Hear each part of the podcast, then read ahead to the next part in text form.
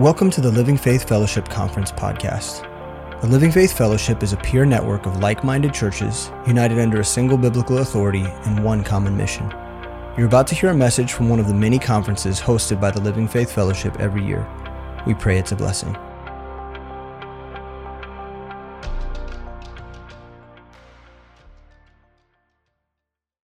Okay, let's pray and then we'll we'll get to work. We'll trust. Oh, thanks, man. Now I'm set.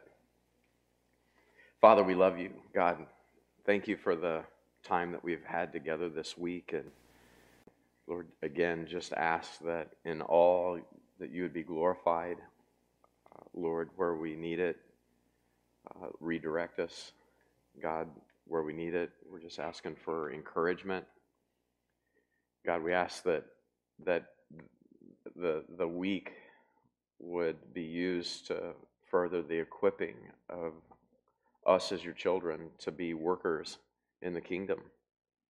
Uh, that we'd be truly furnished, and and so Lord, help us this morning to to learn, uh, to grow in our understanding and our capacity. And again, Lord, you know that I have the the ability to just confuse everyone and and and so lord we're just trusting that your word and the power of your holy spirit uh, will inform and change our lives for your glory and uh, lord we trust you for all of that.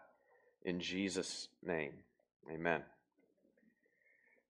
So yesterday we were just doing an overview or for for, for many a review of, of you know, just a, a, big picture look at what's in biblical counseling, and we talked about the fact that that you know, man, where does he come from? He comes from Eden, and he loses that perfect relationship, that perfect provision. Uh, he doesn't have what he's designed to have, and so he's looking, right? He's trying to get back to Eden, and he's not able. And everything that he does to try to find that perfect relationship, that perfect provision. It just ends up making a mess of his life. It's by his fallen nature that he's responding to his perceived need. And because it's a fallen nature, it's it's just making a bigger and bigger mess. And so he stays unhappy, he gets empty. And typically, um, uh, you know, best case scenario, it's an empty life. Typically, what will happen is it's a destroyed life. Uh, the, the marriages are wrecked. The children are wrecked. I mean, it's just, he, doesn't know how to get back to Eden. It's just a mess. We talked about the fact that the problems will break down into typically three areas. Uh, I, I think this describes it really well. They're either physical problems, demonic problems, or spiritual issues. Um, there are many things, many problems that, that people have that a medical doctor is going to be a great thing physician Luke needs to find out why are you having having these emotional problems? What's going on with you? And then you find out they're not sleeping, they're not exercising. All they're eating are, are, are Krispy Kreme and daylight donuts, and, and somehow that's going to all work out for them. That and pizza and Coca Cola. It's just the, the, you know, Satan's a counterfeiter, man. There's the Lord's table, and then there's the devil's table Krispy Kreme, Krispy Kreme, Pizza Hut, Coca Cola. I said that in Georgia. I know, I know exactly what you're thinking. You can't say that in Georgia. So, so you know, some for some people, they just need to listen to the American Medical Association and and buy a pair of sneakers and and go for walks. You know, they need to get those get those training hours in, and and uh, that'll that'll that'll solve a lot. They'll sleep better. They'll okay. So, but there there can be there can be chemical imbalances, and that'll show up on a blood panel. Some people they made they they they made place. They gave place to the devil. They violated Ephesians four twenty seven, and and uh, and now you know they've got they've got they've got demonic influences trying to warp their perception and and uh, and so that, that these are all correctable spiritual problems. Okay, so this is this is typically typically will fall under the heading of there is a way, right?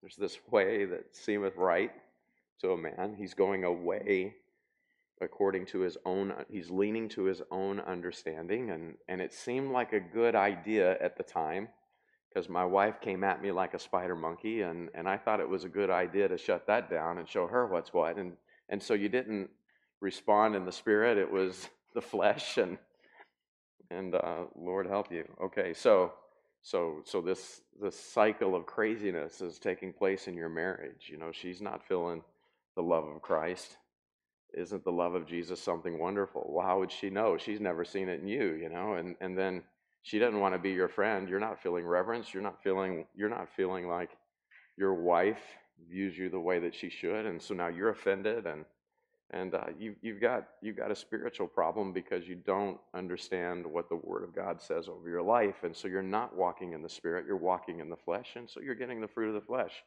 And Galatians tells you very clearly what that's going to be.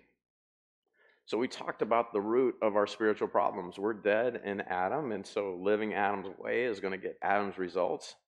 It's not the result of some emotional or mental illness. Your brain cannot catch a virus that causes you to be depressed.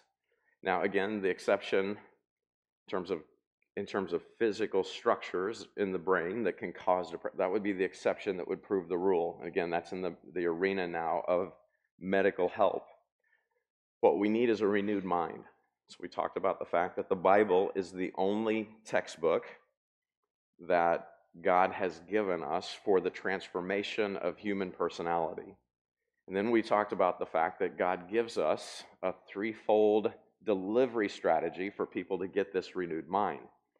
Uh, we talked about the Spirit of God. We have the Spirit of God who gives us the desire to change, the ability to change, he is the one that actually gives the ability for the light of God's word to break through our, our thick melon and get into our heart. Okay, then we talked about the word of God itself and how we're going to use it in the lives of people. And it really comes down to a faith based position. Are we going to have the heart of a child?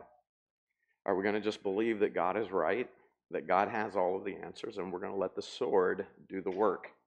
If I can talk you into a way of living between the world, your fallen flesh, and its devil God, somehow they're going to conspire to talk you out of living that way because you have rights and you're a big deal and you matter a lot.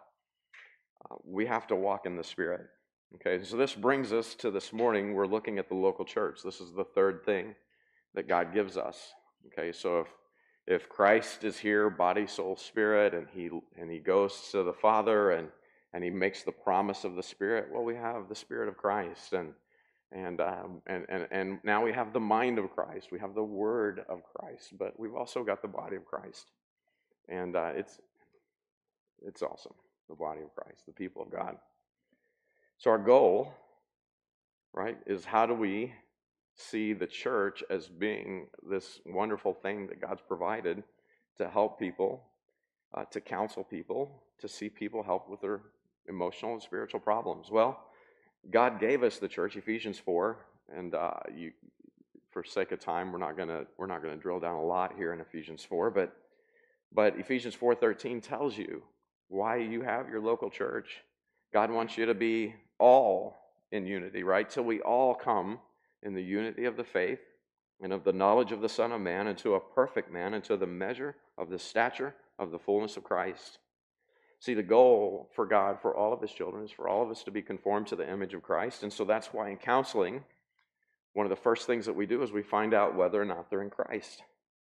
Where are you at in terms of your relationship with the Lord Jesus, Jesus Christ? It doesn't it does me no good to give people biblical counsel when they don't know the God of the Bible, when they've never submitted their life to Christ. And so I, I want to discern do they actually know the Lord? Uh, do they have, uh, are they saved or lost? Do they have a walk with God? Are they endeavoring or are they backsliding? So, you, so you want to you want to you want to ascertain that as quickly as possible. Let's let's talk about where you're at with the Lord. Let's talk about your walk with Christ, because that's the function, right? That the, the, the local church functions to enable that. Uh, my walk with Christ. If I'm not walking um, right with Christ in the context of my local church, well, I'm not walking right with Christ. We're called in verses 1 through 4 to walk worthy of our vocation. I, therefore, the prisoner of the Lord, beseech you that you walk worthy of the vocation wherewith you're called. And this is written to the church. You have a vocation. And what is that? Well, it's not to be a psychologist or a counselor. That's not your primary call. It's to be a Christian. That's what God has called you to be. It's our calling. You know, that, that, that, that's the way this word is translated in other places in your King James Bible. In Ephesians 1:18, the eyes of our understanding are to be enlightened, the word says, that we that ye may know what is the hope of his calling, his vocation, the, the, the hope of his calling, and what the riches of the glory of his inheritance in the saints. 2 Timothy 1, verse 9, who hath saved us and called us with a holy vocation, a holy calling, not according to our works, but according to his own purpose and grace, which was given us in Christ Jesus before the world began. So we, we have a, a, a walk together in the Lord Jesus Christ. There's a foundation that's given to the church, verses 4 through 6. There's a provision given to the church in verses 7 through 11. And then there's a structure. God gave some pastors, right? He gave some apostles and some prophets and some evangelists and some pastors and teachers. Why? So that the church can be mature for the perfecting of the saints, for the work of the ministry, for the edifying of the body of Christ. He gave officers, he gave these he gave these elder functions in the local church so that everybody knows what the Bible says and what the lines are for ministry uh, so that we can fulfill our vocation. Every member, God's designed, every member to be a minister, every member can learn the Word of God and come to a place where they're competent to counsel. He gave us a structure. He also gave us a goal. Again, what's the goal? Uh, we, we led with this. It's Ephesians 4 13. Till we all come in the unity of the faith and of the knowledge of the Son of God unto a perfect man, unto the measure of the stature of the fullness of Christ. We need to be conformed to the image of Christ so we won't be conformed to the world. That we henceforth be no more children tossed to and fro and carried about with every wind of doctrine. Because there are deceivers out there trying to toss God's people to and fro and teach them false doctrine. They're out there in cunning craftiness, lying in wait to deceive. So, how do we counteract that?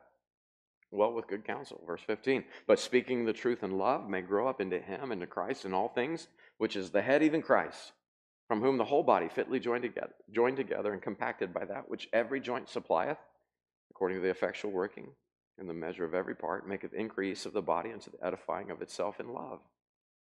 Man, if we just did that, we come in the unity of the faith Except some people, they don't know how to do that. They need answers. They need, they need coaching. They need training. How do they come into the unity? Well, we got to give them the answers because without that unity, there's going to be dysfunction in the church. And you go back to verses three and four and the gifting, right? Where's the validity of the gifting? So the goal is to see every member in the Word of God, right, being renewed in their mind, being conformed to the image of Christ, that they would have the mind of Christ, the knowledge of Christ. 2 Timothy 3:16. This is why we have a Bible. All scripture is given by inspiration of God and is profitable for doctrine, for reproof, for correction, for instruction in righteousness, that the man of God may be perfect, mature, may be perfect, truly furnished unto all good works. Philippians 2:5. Let this mind be in you. Which mind? The mind of Christ, which was also in Christ Jesus.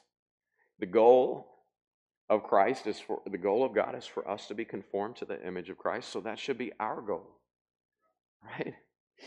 I want to see Jesus in you.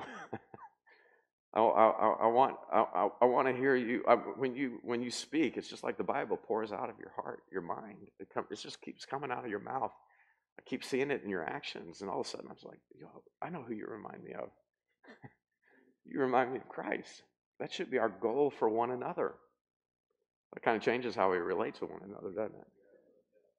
The way we're wired in the flesh is we see error or we see problems and we immediately despise people. And, uh, and for you to despise somebody that Christ bled to buy is pretty arrogant. Um, it's a game changer. Christ's goal, God's goal, is that everybody you know in the church is to be conformed to the image of the Lord Jesus Christ. So that should be our passion and goal. Colossians. verse 1, or chapter 1, verse 27. The goal is the knowledge of Christ, a mature man, a perfect man, to whom God would make known what is the riches of the glory of this ministry among the Gentiles, which is Christ in you, the hope of glory, whom we preach, warning every man and teaching every man in all wisdom, that we may present who? Every man. Well, you don't understand. That dude's a jerk. And I wish he could just go away. Go talk to him. Teaching every man in all wisdom that we may present, here it is, that we may present every man perfect in Christ Jesus. Where are you going to present every man perfect in Christ Jesus? Where do you think that's going to happen?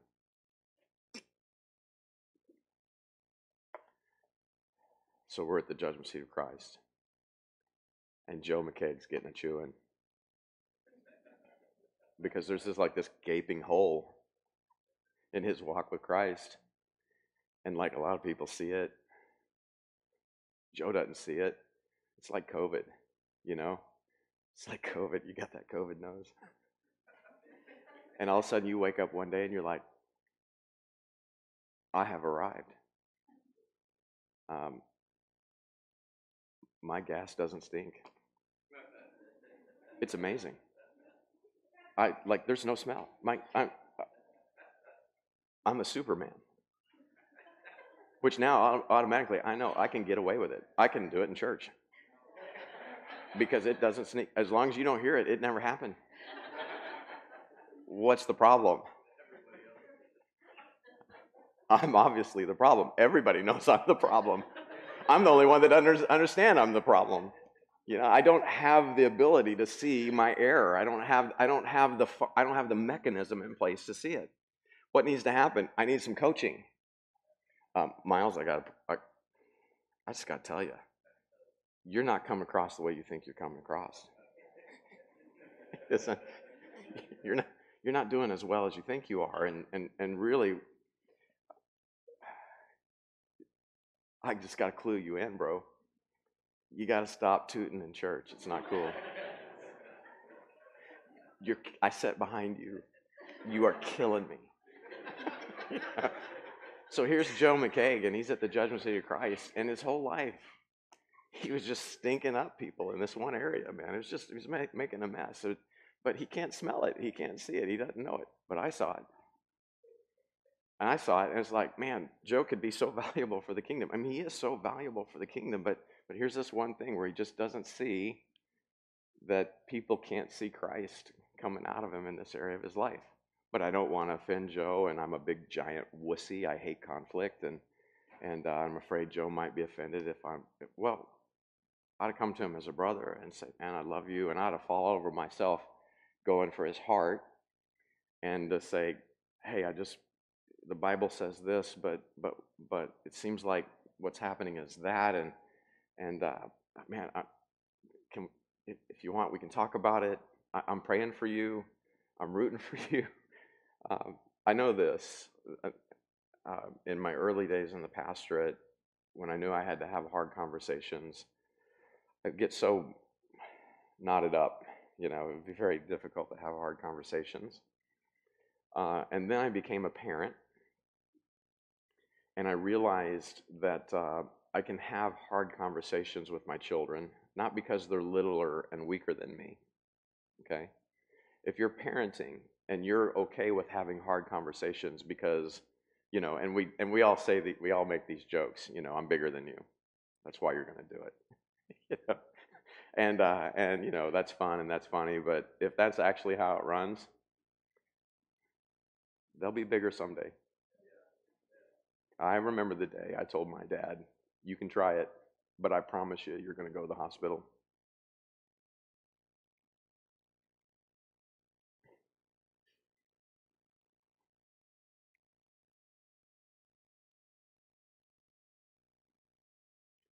You see the problem? I can go to my kid and I can have a hard conversation, and we're actually talking because I have that kid's heart. And he and, and my kids know it's not uh, it's not in me to make them miserable. That's the last thing I want. I am only for them. I want them to do better than me, right? I love them. And if they're not doing well, I'm not doing well. And when your kids see that you are desperate for their heart, can't tell you how many times I've told my kids, all I want is for you to be a mighty man of God. All I want is for you to be a mighty woman of God. But I can't want that for you. And you see what you're doing here? And it's just, it's breaking my heart. you see what you're doing here? Right now, I know you're six, but you are deciding, right now, you are deciding what kind of man or woman you're going to be. And my kids, you know, the tears well up in their eyes. Dad, I want to be a mighty man of God. I want to be a mighty God. How do I do that? Well, touchdown. Dun, dun, dun, I mean, I've got my kid's heart, and I can have hard conversations. If I'm coming at you like a spider monkey to put you in your place, guess what? I'm provoking your flight or fight. Your, you've got a flight or fight mechanism. And most of the dudes are wired for fight. That's just, and then others who don't like confrontation, they'll just like, ah, you know, and they're just walking away. But when my brother knows that I just love them and I want this to all work out because I want you to rejoice here in every area, in every capacity, I want you rejoicing at the judgment seat of Christ. See, if God looks over at me and says, You saw what was going on with Joe, and you, you big giant chicken, or you despiser of your brother, that we may present who? Every man perfect. Well, this guy's an idiot. He should just reap the fruit of being an idiot, you know. And I get it. Some people you can't, you just can't talk to them. I get that. Well, then, then let's pray. How about that? let's let's let's pray. Let's call on the Lord. Let's trust God, just like just like we would for for the lost. I mean, if we can pray for open doors for the lost, we ought to we ought to be able to trust God for an opportunity to go help our brother be conformed to the image of the Lord Jesus Christ. It's, um, you know, and then it gets even more complex. You know, Joe's in another church, I'm in another church, you know, we're all local church people, and, and, um, and yet there's a fellowship, and, and, um,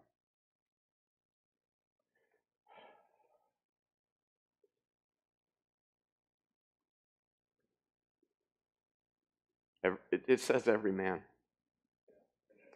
that we may present every man perfect. Um, I got to work it out with Joe.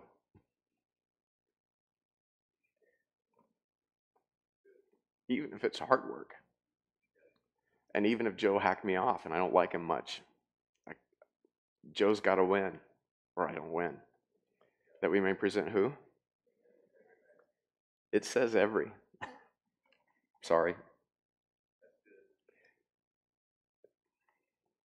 You might want to throw your brother away, but uh, you're breaking your father's heart.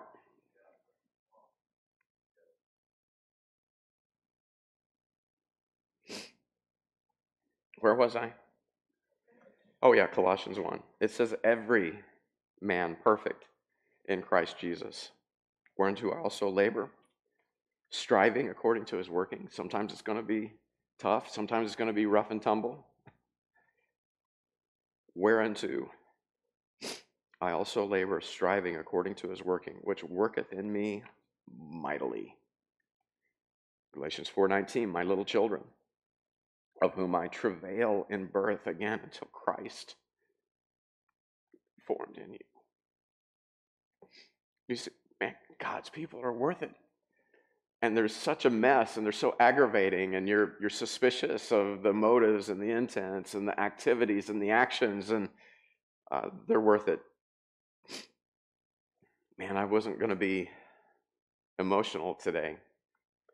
Um, so so just for disclosure um, my wife has breast cancer and um,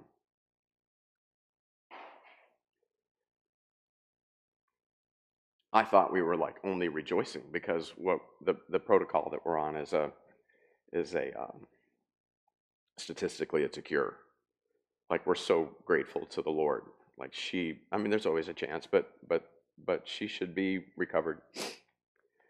And uh, so I, I'm thinking I'm only rejoicing. So on the first day, I'm going to quote my wife in the first lecture, and I'm thinking it's really smart, it's really brilliant, and it's super cute, and I'm, you know, I'm going to brag on my wife, and and uh, and I start reading her quote, and then it's like, why am I crying? uh, you know, you just you got to process grief, and you know, it's uh. So the idea of losing her is like I can't even think about that. Um, and this is a this is a hard topic because you know a lot of people in our camp get mischaracterized. Um, we get we get stereotyped. You know, you're a bad pastor because all you do is tell people to read their Bible and pray. Well, what's wrong with that? but at the same time, that's a mischaracterization of what we do. And we're going to talk about that at the conclusion of this session. Uh, how we how we get people to approach the reading of their Bible and, and their prayer life before the Lord.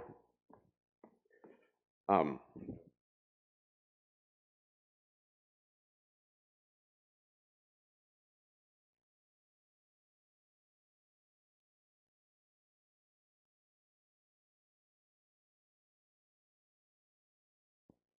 So I don't, you know, I don't, I'm not intentionally coming to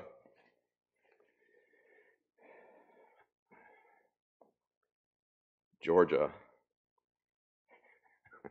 to act like a grown baby. Uh, you can look at mbtkc.org and check out any of the messages. I don't do this. I don't know what's going on. It's uh, Lord help me my little children, of whom I travail in birth again until Christ be formed in you. Man, if we just had churches full of people that all we cared about is that people would be conformed to the image of Christ and they were willing to travail. No wonder the world's going to hell in a handbasket. That we henceforth, right, that we be no more children wavering, unstable. Why? Because unstable, right?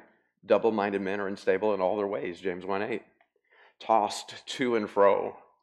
They're not anchored, right? There's new teaching coming with the internet. The proliferation of false teaching is just through the roof. It's increasing on a logarithmic, logarithmic scale, you know? It's the sleight of men, the cunning craftiness. They're lying in wait to deceive. They're like magicians, and people fall for it. But growing up in Christ, maturing in their faith, following the truth, and it's not like in Colossians 2 8, beware lest any man spoil you through philosophy and vain deceit. And there's a lot of that going around under the, under the banner of mental health. Through philosophy and vain deceit, after the tradition of men, after the rudiments of the world, and not after Christ. Man is a spiritual being, and he needs spiritual help. And we have a spiritual book and in it are the words of life. So, the result, right, if we recognize what we have to help people with their problems, we have the greatest holistic approach and environment possible for helping people. Uh, what we have in the Spirit, if they're born again, we've got a man on the inside, and oh, he's, God is at work in his people. But what he uses are the Word of God and the people of God, right? And the power of God's Spirit to see transformation take, take place in the lives of people. So that, that's our tool set. That's the environment. That's the holistic uh, counseling environment that we want to get people established in. Um, we don't have time to walk through this, but I wanted to include the principles that we give people in the counseling class. There are there are guidelines that help to help to keep the counselor oriented correctly when they're dealing with people and and so i just i just recorded them. So there's no commentary there's no uh, but we take several weeks to walk through this. Here's why you have to you have to keep yourself oriented this way because at the end of the day you can't you you actually can't fix people you can't make them want to do what's right you can't make them do what's right. They have to see it they have to want it and and, and so you just got to know your limitations. You got to know your boundaries. You got to know what is your responsibility and what's the responsibility of the counselee. And so we walk through all of that. But I wanted to make sure that we talked about our approach. There's an approach that we want to have when we're dealing with people. And at the end of the day, if we've got a faith based approach to ministry, we, then we already know that the majority of the problems that people wrestle with, they disappear just in the process of biblical discipleship. That's your next blank. Other people, they'll have problems, and if they just get plugged into a good Bible preaching church, that light will, will they'll stop stumbling through their life because they'll apply biblical principles. If it's a good, healthy local church, most problems are solved if they're just in church every week. Um, that was the quote that we looked at um, on day one with my wife. If people just took notes and applied what they were learning from the pulpit, they'd have a blessed life. This is why the Bible tells us in Hebrews 10, right? We have to come together. Let us consider one another to provoke unto love and to good works, not forsaking the assembling of ourselves together, as the manner of some is, but exhorting one another. And so much the more as you see the day approaching. Uh, we're in the last of the last days, uh, and everybody's hiding at home. we, need to, we need to be provoked to love and good works. So when we meet with people, we got to recognize uh, most people are, are, are asking for help because they can't take it anymore. They know they need help. And, and just understand, most people aren't thinking about the root issue, they're thinking about the symptoms. They're thinking about the consequences of, of actions. They're not thinking about the actions themselves. And so when you're meeting with them, most do not want to truly solve their problems. They just want a, temp, a temporary or a fast easement of the pain, you know, some solution that will make their life better. They're only interested in treating symptoms and the pain, not cutting out of their life the source of the problem. Okay, they want a band-aid. They don't want surgery. Uh, they don't want. They don't want. They don't want uh, a restoration. They just. They just don't want to hurt. And so it's important to understand um, uh, what's driving people, what's what what's making them tick. Okay, so let's talk about let's talk about in terms of attitudes and actions. Okay, because the, the, the actions, remember what everything that they do in trying to get back to some Edenic ideal of life, they're doing it with a fallen nature and, and they're just making a mess of their life. And so, so when we're talking about the attitudes, the attitudes, that, that's what reveals who you are. That reflects where your commitments truly lie. And so Galatians 5 just lays it out brilliantly. Uh, this I say then walk in the Spirit, and you shall not fulfill the lust of the flesh, for the flesh lusteth against the Spirit, the Spirit against the flesh, and these are contrary one to another, so that you cannot do the things that you would. We're all, as believers, certainly, we're all, you know, legitimately, we kind of have a multiple personality issue that we're working with, and you cannot do the things that you would. But if you be led of the Spirit, you're not under the law. Now, the works of the flesh are manifest, which are these. Now, watch this. What's coming out of the person? Adultery, fornication, uncleanness, lasciviousness, idolatry, witchcraft, hatred, variance, emulations, wrath, strife, seditions, heresies, envying, murderings, drunkenness, revelings, in case we didn't cover all the nasty stuff, and such like things like that, of which I tell you before, as I've told you in time past, that they which do such things shall not inherit the kingdom of God. It's the lost people who live like that. This isn't how believers should roll. But the problem is what's in them. We're, what, what, are we seeing? We're seeing that we're seeing what's in them coming out of them. And they're living like people who don't inherit the kingdom of God. Verse 22, okay? But the fruit of the Spirit is love, joy, peace, long suffering, goodness, gentleness, goodness, faith, meekness, temperance. Against such there is no law. Again, what is in them is what's coming out of them. And they that have that are Christ have crucified the flesh with the affections and lusts. If we live in the Spirit, let us also walk in the Spirit. So here it is, verse 26. Let us not be desirous of vainglory, provoking one another, envying one another. Uh, let's treat each other the way we know Christ is watching and expecting us to treat each other. Uh, there's vainglory, provo- provocation, envying, watch out, your old man is showing. What's in you is coming out of you. Proverbs 4:23 says, this is good counsel, keep thy heart with all diligence. Why? for out of it are the issues of life. And remember, the old man has a heart. Jeremiah 17, verse 9 the heart is deceitful above all things and desperately wicked. Who can know it? See, you end up being what you think, right?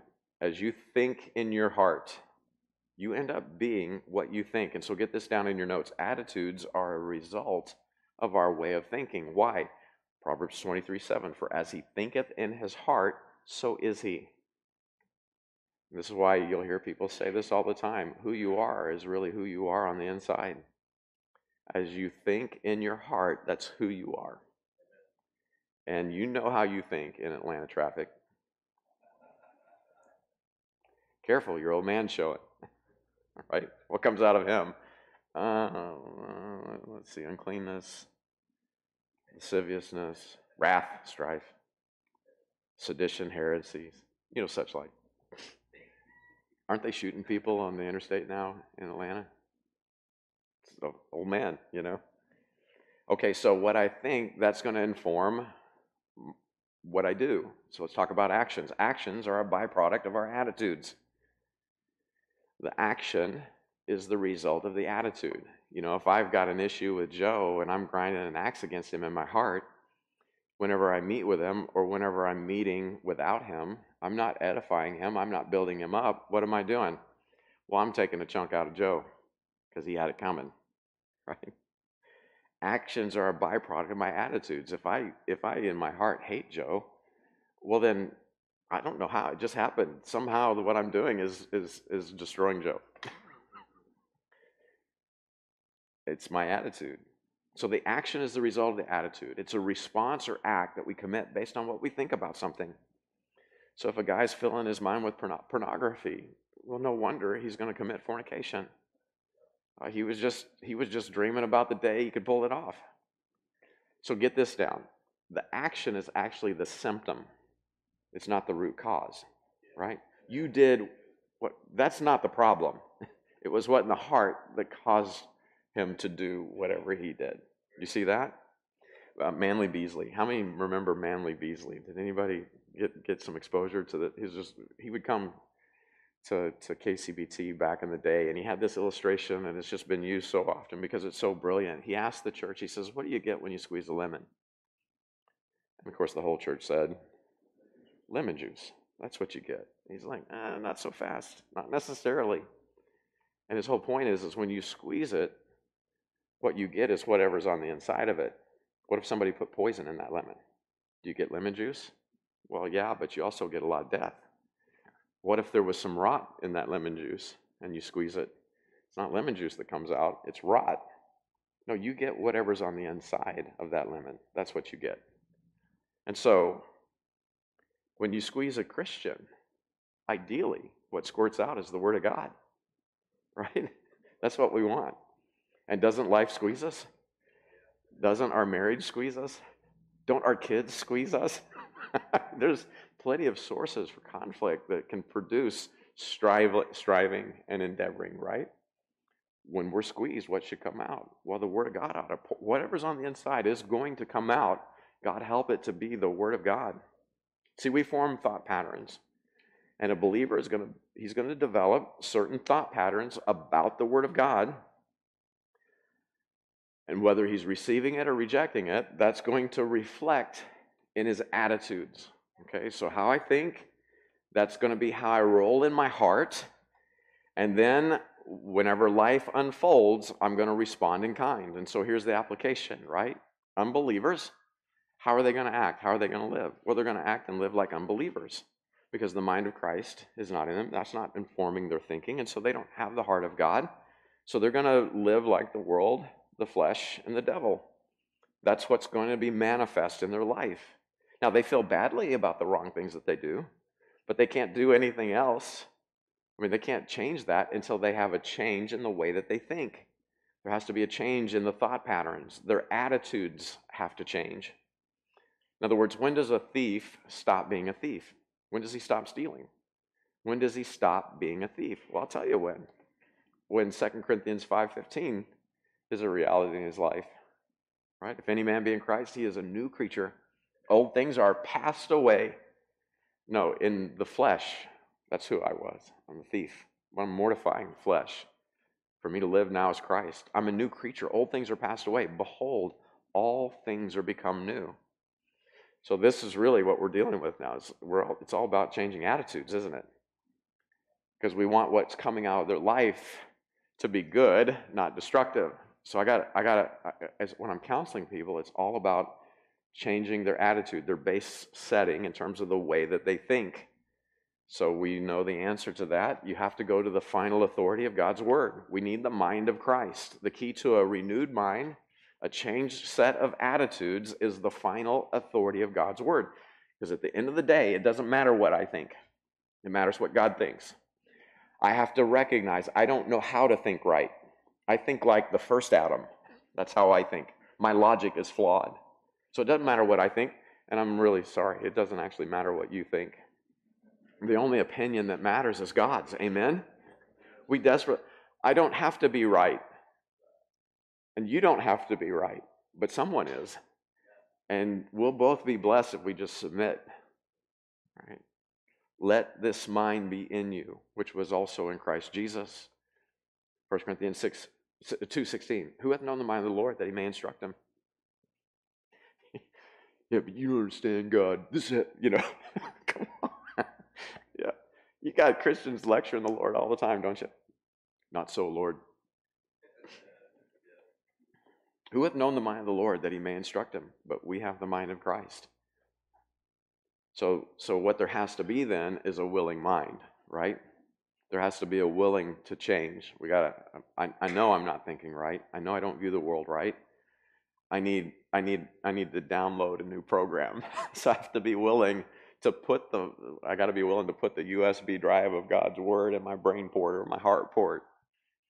If there first be a willing mind, 2 Corinthians 8:12, it is accepting according to that a man hath and not according to that they hath not. You get that place that heart attitude of a little child God help me, because I don't know how to think. And I know you do. So hook a brother up. okay. God says, I can work with that. Then, next, right, the next step is to cast down everything in his mind that he has learned that exalts itself against the knowledge of God, the mind of Christ. And here's a key verse for counseling 2 Corinthians 10. The weapon of our warfare, the weapons of our warfare are not carnal, but mighty through God to the pulling down of strongholds casting down imaginations. Now, you got a way that you think, that doesn't mean it's true. So here's, and, and, and so now we're getting into it.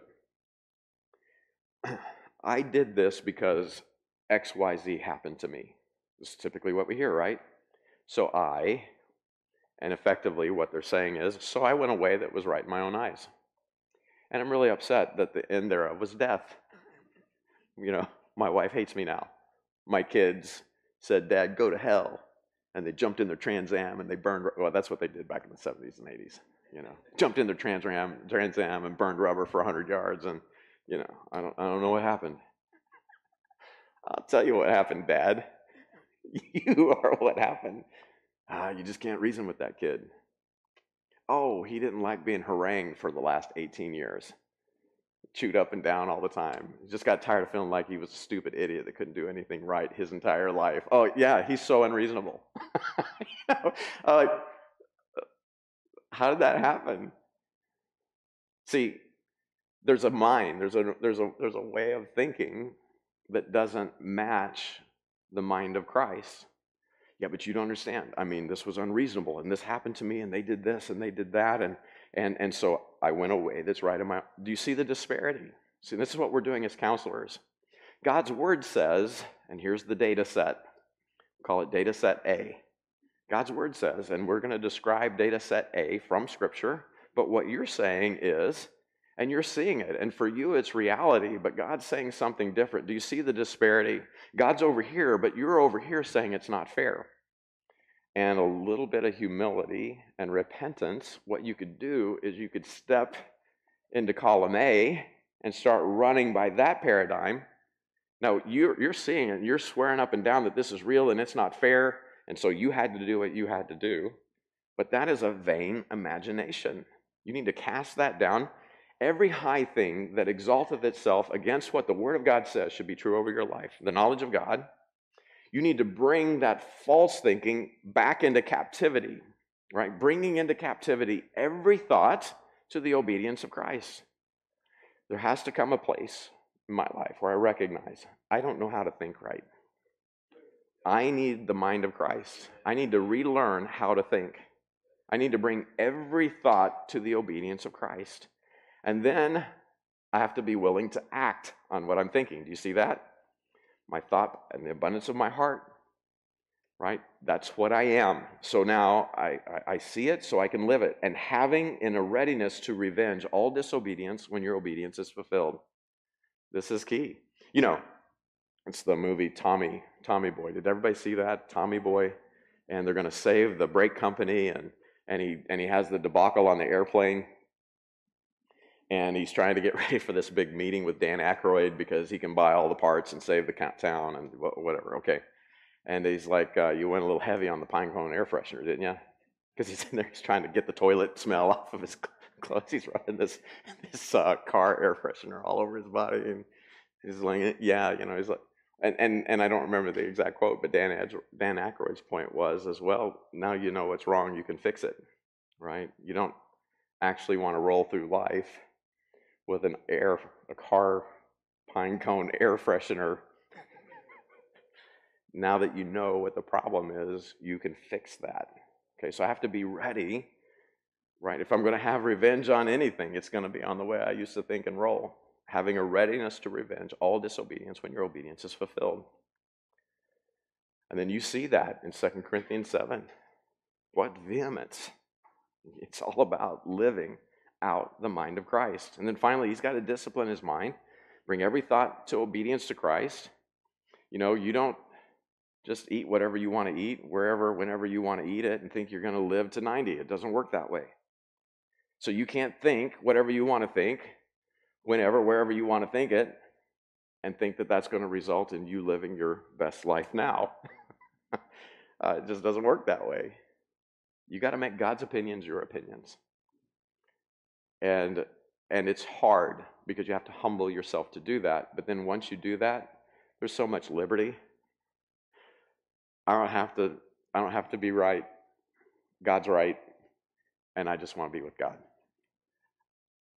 That's freedom y'all and that's joy and then you get a peace that passes all understanding. It is the path to victory. Ephesians 4.22 what's the goal you know, once we see the objective, every member being conformed to the image of Christ, well, then we don't want to live like the children of wrath or the chil- or the people who do not inherit the kingdom of God. So we put off wrong ways of living, Ephesians 4 22 and 23. We put those off, and then we're renewed in the spirit, and the text says, of your mind, right? And be renewed in the spirit of your mind, and that you put on the new man, which after God is created in righteousness and true holiness. So when I meet with people, when you meet with people, what are you doing? It's all about renewing their mind. They need to learn how to think because then their attitudes will change. And then when life happens to them, when life squeezes them, the reaction is going to squirt the word of God out of their life, not the old man, right? Uh, so 2 Timothy 2, here's, a, here's, here's how we roll as counselors. And the servant of the Lord must not strive well, I'm a striver. Well, then you're not a good servant of the Lord. The servant of the Lord must not strive. If you're going to help people with their problems, you're not going to you're not going to do it by fighting with them. Okay? If I'm fighting with you, we're not having a conversation. Right? We're not actually trying to get somewhere. What we're doing is we're defending our positions. Do you see the difference? So if I'm fighting with you, your flight or fight mechanism, you're reacting and I'm not getting anywhere with you. Uh, what I'm doing is I'm talking at you. I'm gonna I'm gonna debate with you, and I'm gonna put you in your place. Uh, but but I, I run a very small chance of actually seeing you change. Right, that goes down. So I don't I don't start. Well, what do I do? But be gentle unto who? Well, I just respond to people the way they the way they present themselves. And if they're angry, harsh, you know, I got this problem in my life and, and they're angry about how they, well, I just respond in kind. Well, you'll get the fruit of that. Be gentle unto all men, apt to teach, patient. Now, again, I get it. If somebody doesn't want to learn, you can't teach them. But you have the ability to provoke people to wrath. It's part of your gifting. This is why the Bible commands fathers not to provoke their children unto wrath. So I need to be gentle unto all men, apt to teach, patient. And I've got, I, I want to give them the right data set. I want, them, I want them to see how to bring every thought captive into the obedience of Christ. They, they, they need to know what the knowledge of Christ is so they can submit to it. So in meekness, we instruct God's people. In meekness, instructing those that oppose themselves, if peradventure, we're hoping against hope that the light will click on. If peradventure, God will give them repentance to the acknowledging of the truth. Okay, so how long does that take? Well, the Bible tells you to be patient. It might take a few meetings. See, a lot of people they'll tell they'll tell you what their problem is, and you tell them what the Bible says, and it's like, well, I told them. Well, okay, good. If they understood it, then you're done, because that's the next line, that they may recover themselves out of the snare of the devil, who are taken captive by him at his will. The only person that can pull themselves out of that wrong way of living into a right way of living is them. Satan's not going to give up. You know what? I'm going to let you go. That's not going to happen. They have to. They have to walk. They got to join the walkaway movement. You know, and they have to do it. Okay, so you can you can say you told them what was true, but if they don't actually understand, they may be even nodding their head. They may even be repent, but if they don't actually see how it applies to their life, they're not going to be able to walk in that truth. So I, I have to meet with people until the point where I'm convinced and I've got peace from the Holy Spirit. They understand, they know. And now it's up to them. Do you see that? And then once they see it, now it's their responsibility that they may recover themselves. Once they understand, God's holding them accountable to obey. They're responsible for the truth that they have. The light that they have, they have to respond to it. Counsel's been given, but make sure make sure you take that time. Application, encouragement, mentorship, all of these take time. And it may take a long time to meet with people before they'll actually really start getting real with you and tell you what you know, tell you what's really going on in their life, how they think, what their justifications are, what their reasons are for why they're doing what they're doing. Um, come, let us reason together. Come on, let's talk. And if your heart is yearning on them, you know, people think they're being attacked, they're gonna they're gonna shut you off. But when they see that you desperately love them because you desperately want them, and I want you. When I'm meeting somebody, with all, you know, I have to be careful because I'll switch into dad mode too quick or something. But, you know, there's so many people that I just want to say to them, all I want is for you to be a mighty man of God. All I want is for you to be a mighty woman of God. I want that. To, I, I just want you to do well. And look at what's going on in your life. I can't want it for you. you have to want it. You know, you're deciding what kind of man or woman you're going to be. Now, you'll get to that place because once people see that you want their heart, it's almost not fair. When, when people know that you love them and you want their heart, they're just looking for someone to give it to. You'll have their heart, you know, especially if they know they can trust you with it. You'll have their heart, and um, and then they want to know what you think. They want to understand what you understand right? You've got access now. And that just that takes time. But once they understand, they're responsible. So when you're meeting with people, you want to encourage people. Uh, even if they don't understand, you want to encourage them. Hey, God's at work. You want them to keep going because it's peradventure. If I can keep you moving forward, even if for every every step forward you take three steps backward, if you just keep it taking that one step forward, I, I can work with you. You know, if you bull up and walk away, I can't work with that. Um, if you won't, if you won't let me have your heart and and actually open up and and start talking about what's going on, well, then I don't know how to address that. So it, be patient. Second Thessalonians three thirteen says, "But ye brethren, be not weary in well doing."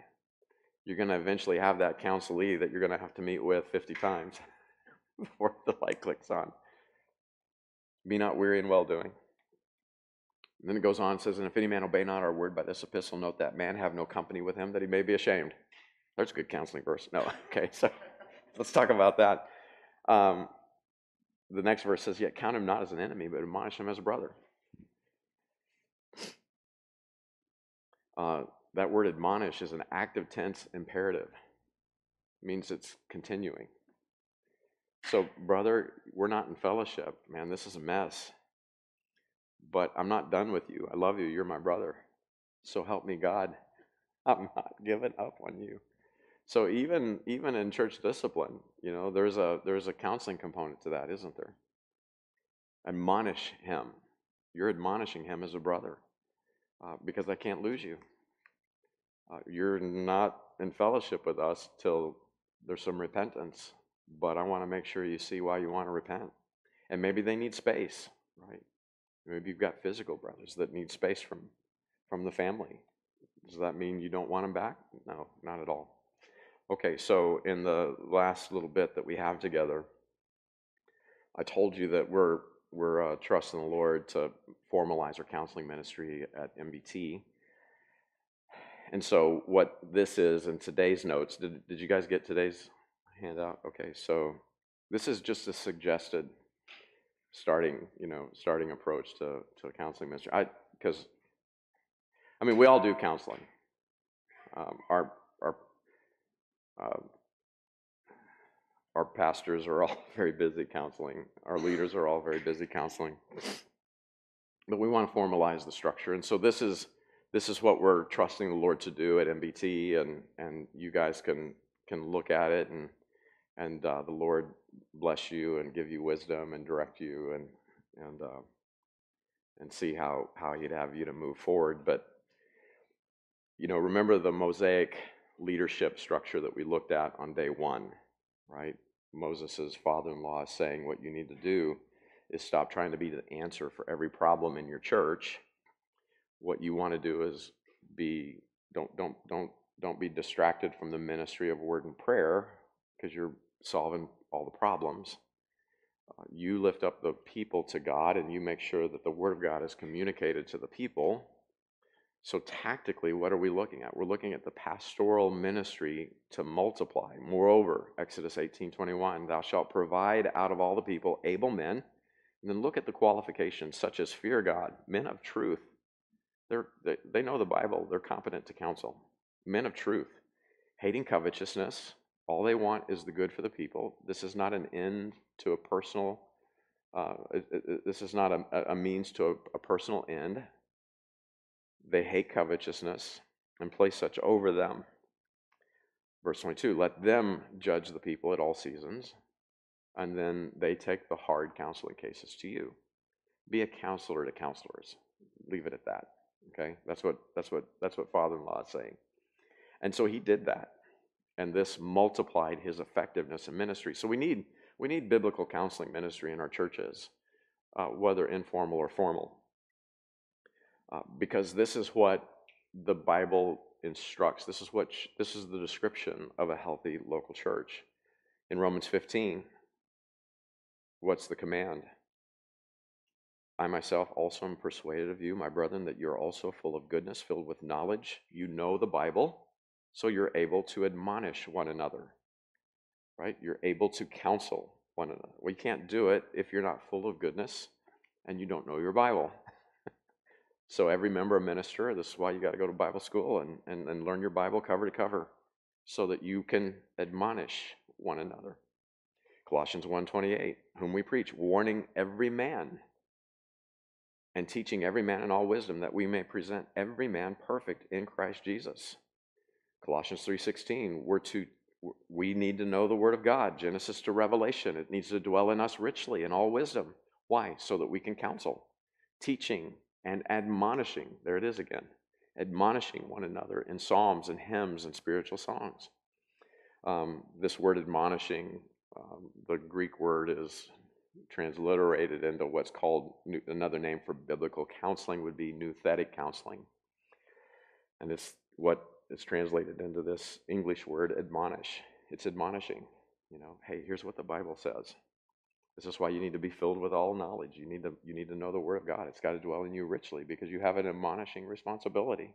Because we all have to be. Peter says, as long as I'm in this tabernacle, I am going to put you in remembrance. You may already know it, but I'm going to keep telling you. What's he doing? He's admonishing because we all need that. We all we, we, we need to counsel one another. So how do we do it? Again, we're not fighting with people. We're gentle to all men. We're patient because we got to teach them, and we got to teach them till they understand it. We're in meekness. We're instructing those that oppose themselves. They're their own worst enemy. They could walk away, but they don't know how. We're trusting for them to come to the acknowledging of the truth so they can recover themselves out of the snare of the devil. So, so in terms of the qualifications, so every member, biblically, we can trust God that they can be trained, they can minister, they can come to the place where they're competent to counsel. But the people that have problems, who do you point them to in your church? Well, okay, so so there's a there's a counseling ministry. Everybody understands what's happening, right? There, I think Exodus 18, Acts chapter 6 lays out a great vision for that structure.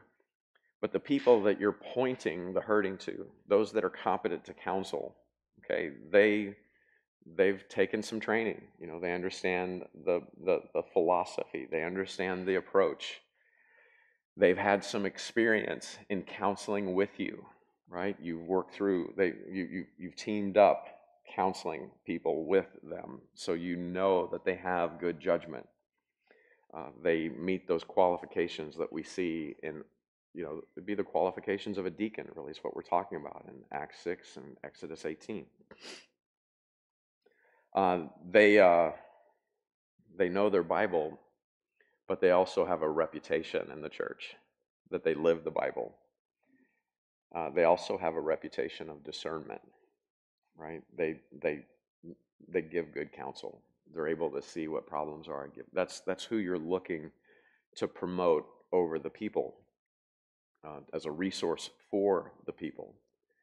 Um, we um, we uh, so we we've got a counseling class in our training. Troy, Pastor Troy, helped develop that for the Living Faith Bible School. Uh, the first time we taught it, he taught it with me, and um, had a is eye opening, you know, for our for our people.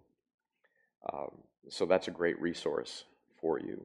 Uh, this this uh, spring, Pastor Briscoe is doing a lab for our. We're actually doing a trial run at MBT. Uh, they're gonna they're gonna work through um, biblical counseling, and it's to be putting some very gifted counselors in remembrance, but it's also to be coaching our people as counselors. And so that's over what, two or three months you're doing that with, uh, huh? Two months? Two months, yeah. Um, you're looking, though, for people that are going to be able to be patient.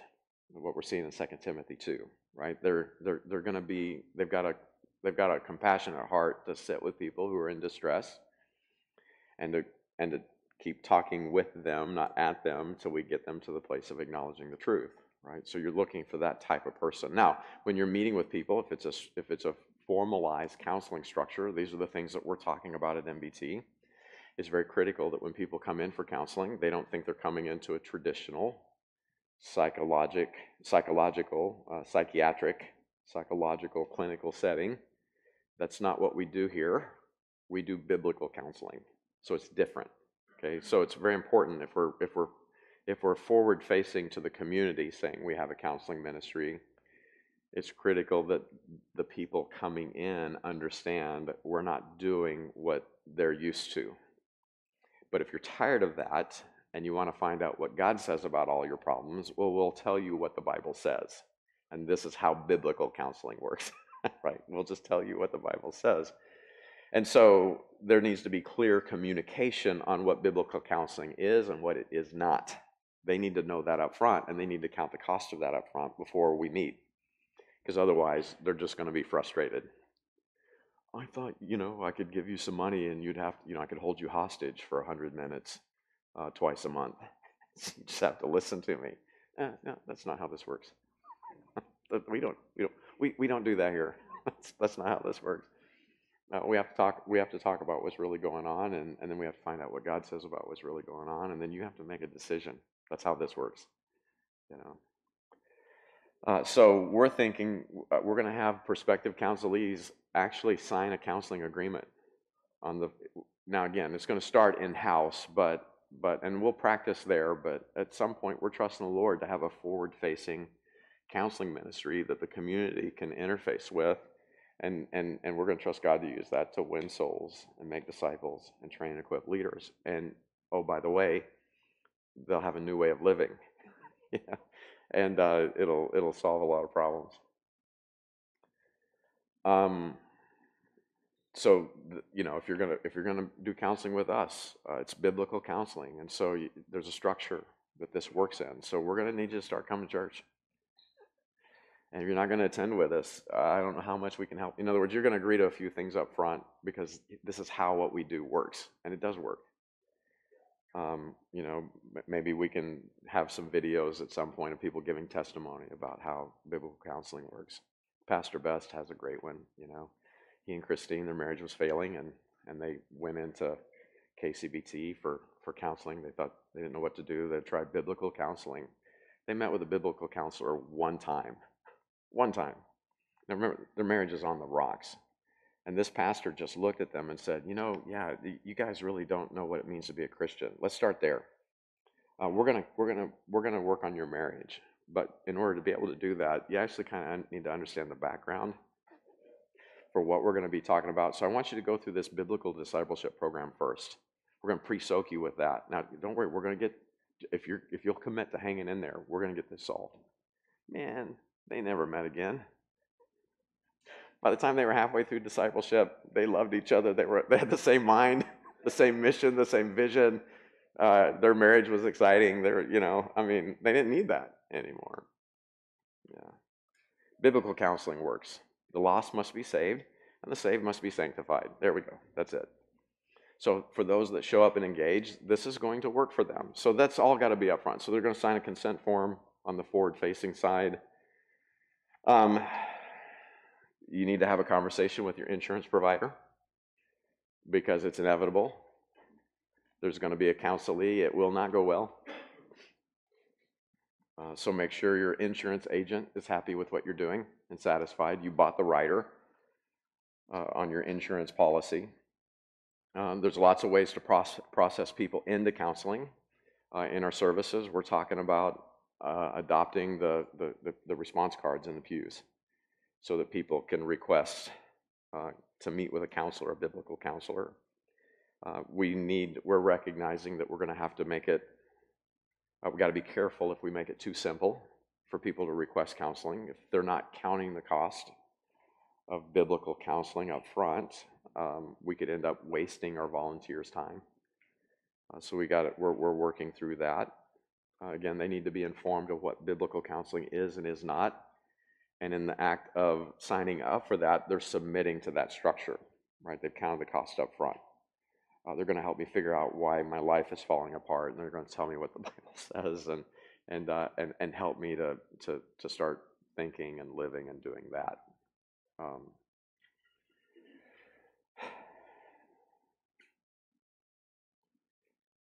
there could be signups during your service times. You could adapt your phone tree for your church uh, for counseling issues, counseling emergencies, or whatever press, you know, so your phone tree could be adapted. And then you got to triage people.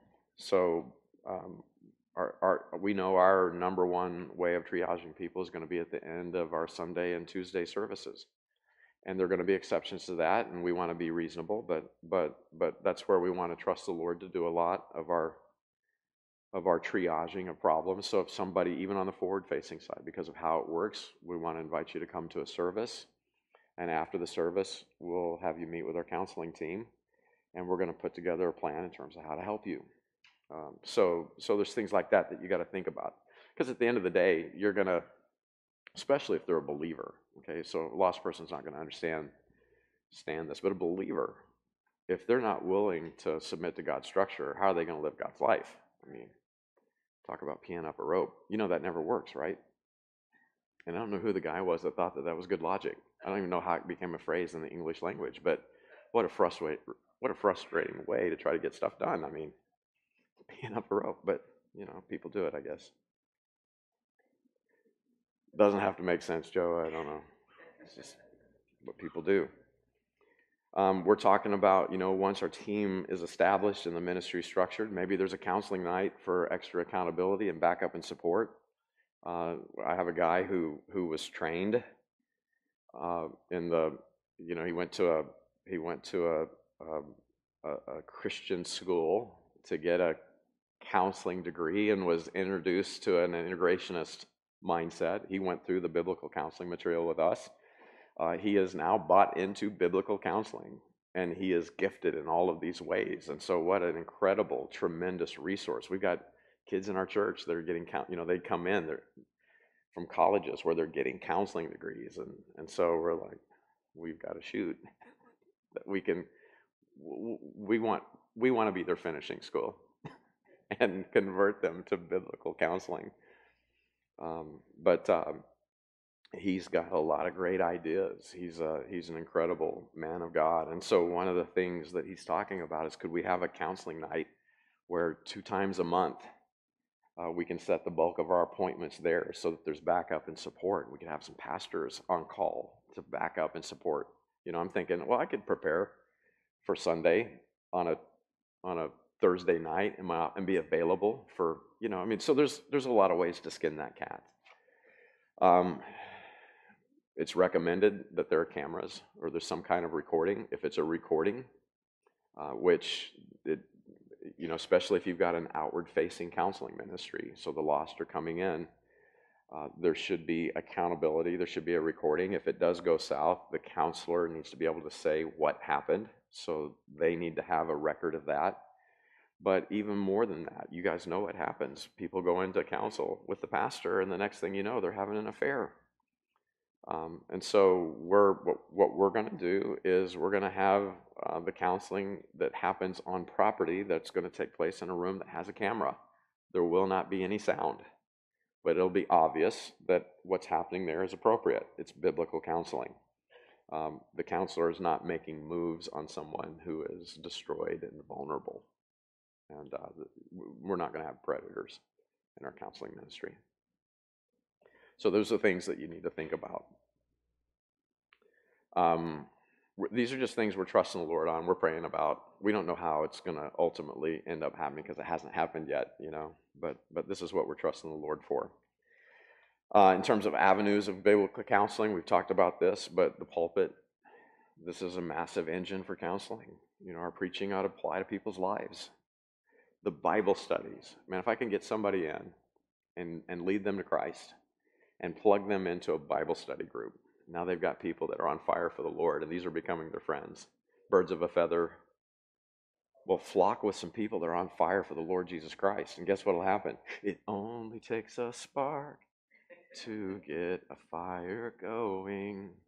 That's how it is with God's love.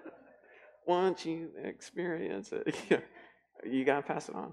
I mean, that's what happens. So, like, I get them plugged into that that Bible study. They've got new friends that are on fire for the Lord, and uh, man, they just start flocking right. You know, it's good. Uh, get in a Sunday group. You know, Sunday fellowship. Get get get plugged into discipleship. Now you've got a mentor, somebody that's just showing you how to know your Bible and how to know the God of the Bible. So these are all really that, that, that structure of the local church, man, no, no treatment center can compare in terms of the quality, the caliber, the effectiveness of a local church structure. It's, it's just awesome. Okay, so, and then, you know, we'll have people that will, we we already know, people are already specializing in areas of counsel and help. Um, we've got a premarital counseling team at MBT um, but then we're going to, you know, trust the Lord for some of them to grow and be specialized. You know, there can be areas of specialization, and I, I, don't see anything personally wrong with that. Now, you need to know your whole Bible so you can respond to the whole of the issues that come up in people's lives. But but it's good to have people that that drill down. And so these are just some of the areas that we're praying over and talking about because these are the needs that we're seeing. So addiction recovery, uh, trauma response uh, your life came apart. Um, family counseling, conflict resolution. People get sideways with each other, and they need a referee. Um, Bi- bipolarism. I mean, what's going on there? You know. Um, so premarital counseling, sexual issues. Uh, people need people. They they they end up disassociating. You know, they, they they don't even know how to view themselves, and so they need some healthy self confrontation. Financial counseling is huge. Uh, that is an ongoing need in the church, and so those are just some of the areas that that that we know that we have to address at MBT. But um, I don't know. You you you may look at that and say, uh, "Man, there's a big hole in that," or "You're missing that," or or as you pray about what you want to do in your local churches, uh, and you get insight, don't hog it. Make sure that there's a feedback loop that that you hook a brother up, right? Man, I love you guys. I'm so grateful to God for you. Um, God's gonna use this little group to rock the nations for His glory, because we got a book and a God of the book that knows what He's doing. You know, Amen. Father, bless my brothers and sisters. Be glorified. We love you. We